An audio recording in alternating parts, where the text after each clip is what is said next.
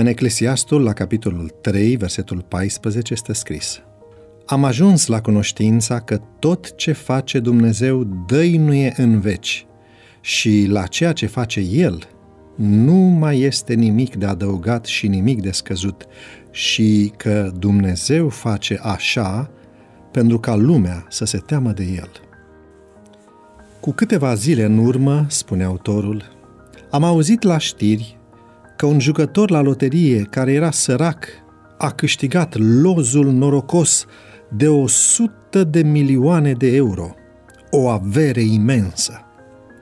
Un muncitor anonim, fără loc de muncă, trăind din șomaj, a câștigat la loterie. La fel i s-a întâmplat și lui Iesus Paceco, un alt ghinionist care în anii 90 a jucat o grilă câștigătoare a 48 de milioane de pesetas. Avea 48 de ani. De 13 ori fusese lovit de silicoză, boală pe care o contractase pe când muncea ca miner. Când asfixia îi tortura cu mai multă cruzime plămânii, ca o feroce ironie a sorții, 48 de milioane au venit la el câte unul pentru fiecare an dificil dintr-o viață de suferință. Și odată cu ei a venit și un suflu de speranță. Poate că, având bani, va putea să lupte împotriva răului care îl tortura. Boala a fost mai puternică decât banii. La 28 de zile de la Duminica fericită în care a câștigat, a murit, cu singura consolare – că lăsa, cel puțin, o femeie și copiii ei la adăpost de nevoi. Pentru Iisus, Paceco, au titrat ziarele, șansa a venit târziu. Astfel de istorii ne ridică semne de întrebare și majoritatea dintre ele rămân fără răspuns. Mulți oameni îndreaptă aceste întrebări împotriva lui Dumnezeu, luându-l cumva la rost – cerându-i o lume mai vravioasă, mai dreaptă. De ce pare viața omului croită cu atâta cruzime?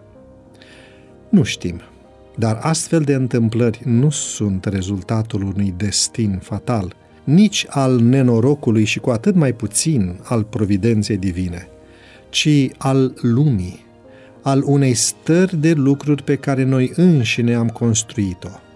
Este cerul responsabil că Iesus Paceco a trăit o viață mizeră în Galicia natală, că a fost nevoit să presteze o muncă periculoasă, că lucra în mină în condiții insalubre? Orice om, nu doar Iesus Paceco, care caută remedii și siguranță altundeva decât la Dumnezeu, moare la poarta fericirii. Solomon știa că doar Dumnezeu poate oferi fericirea care durează veșnic, fericirea care nu sosește niciodată prea târziu, cea la care nu trebuie adăugat sau luat nimic, fericirea dragostei, a credinței și a speranței. Singurul mod de a trăi în această lume este să călătorim spre ea.